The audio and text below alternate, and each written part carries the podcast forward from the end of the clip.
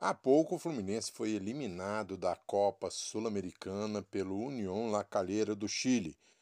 1-1 no Maracanã, 0-0 lá no Chile. E com esses dois resultados, o gol fora, o gol qualificado da equipe chilena, tirou o Fluminense da Copa Sul-Americana.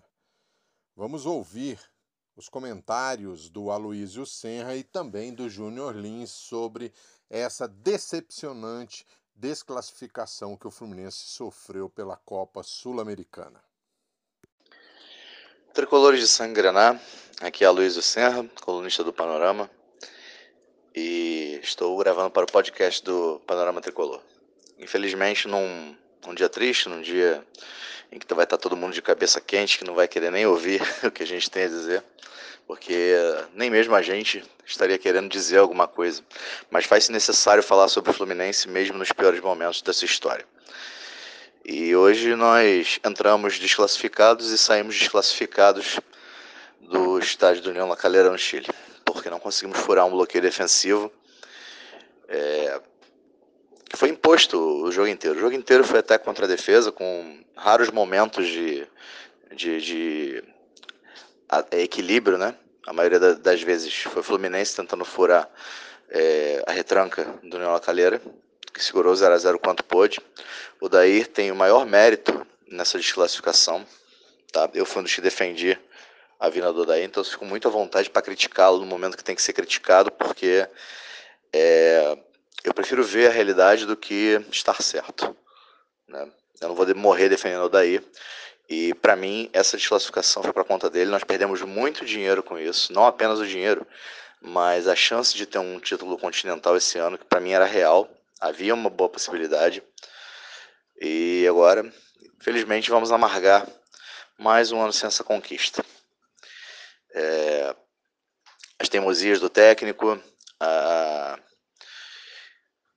falta de visão de quando é necessário atacar, porque nós entramos desclassificados, ou seja, o ideal é que nós tivéssemos que atacar o tempo inteiro, né? Entrar com uma formação ofensiva de fato, não com dois volantes. Demorou a mexer, mexeu errado, na minha opinião, algumas vezes, né? Em quase todas as vezes. Demorou muito a colocar, e quem ele colocou talvez não fossem as peças ideais.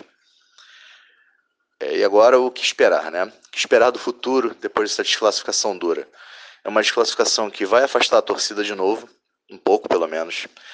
A torcida estava num grande ânimo, porque o time vinha tendo apresentações dignas, mesmo quando perdia, pelo menos recentemente, né? Tirando o jogo contra o Boa Vista, que foi uma exceção.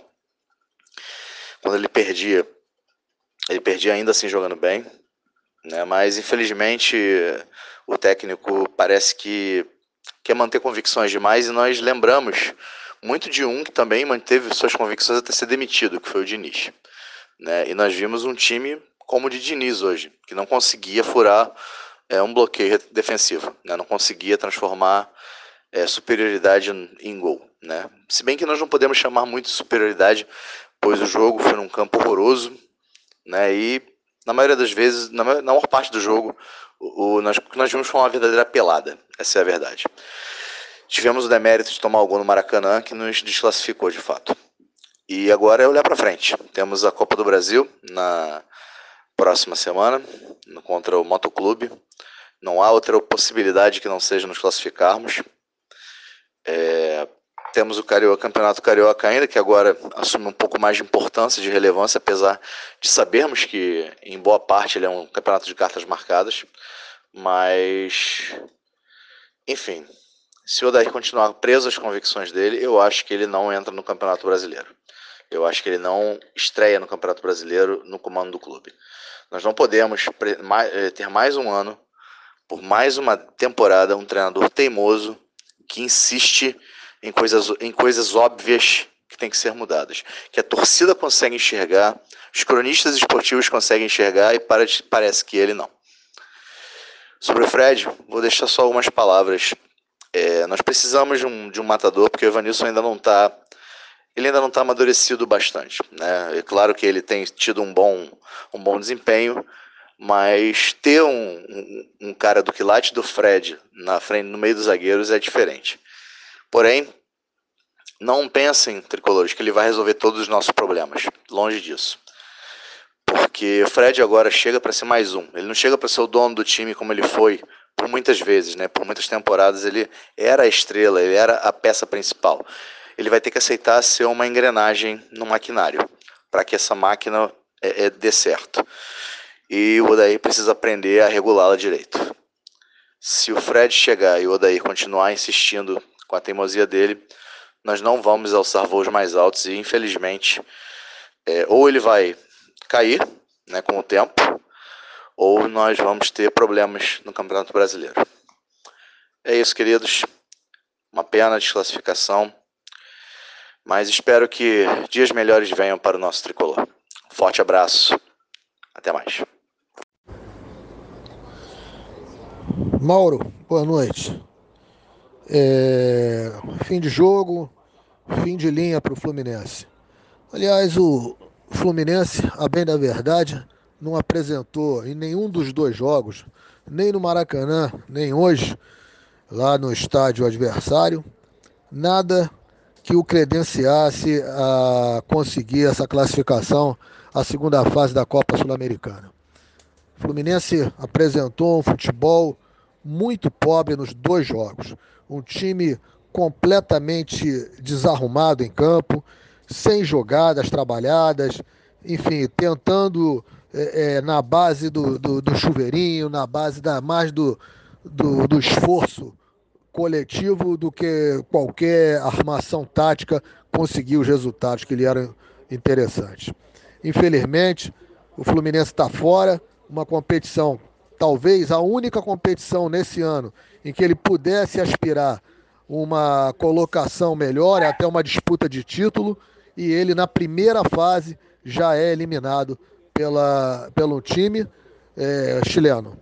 Serve de aviso, né, para quem está se iludindo com o Campeonato Carioca.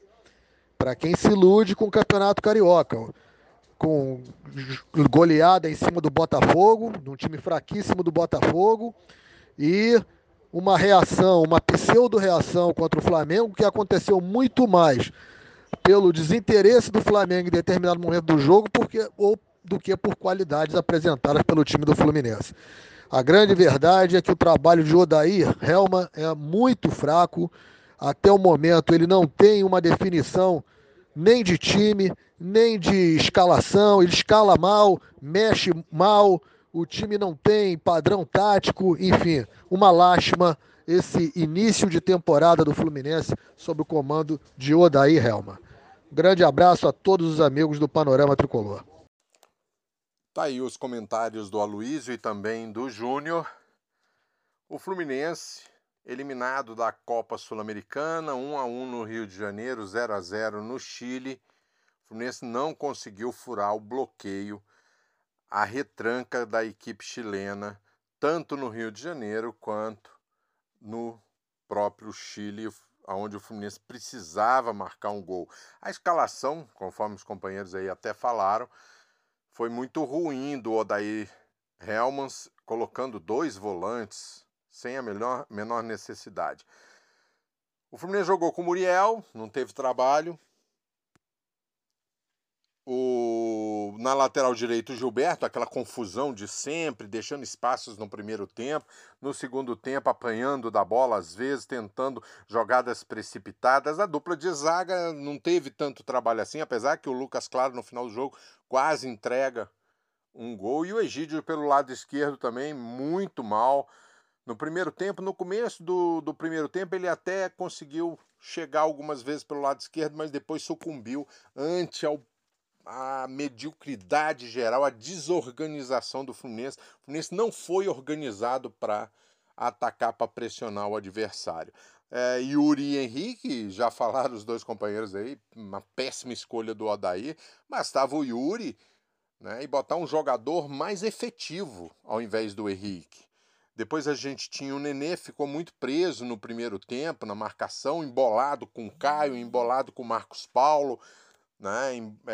E aquela dificuldade de organizar jogadas, de clarear as jogadas.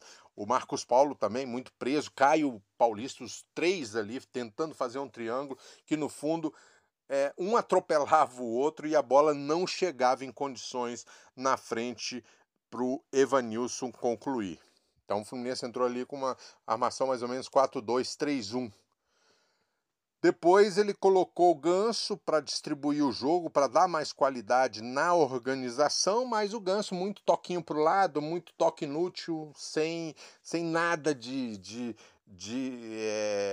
que fizesse com que a bola chegasse na área para alguém concluir. Colocou também o Michel Araújo, mal tocou na bola, e depois o Matheus Alessandro para tentar dá uma esquentada no jogo. Mas quando o Fluminense precisa de Matheus Alessandro para mudar o panorama do jogo, é que a situação tá muito feia, que o Matheus Alessandro, pelo amor de Deus, convenhamos, muito fraco.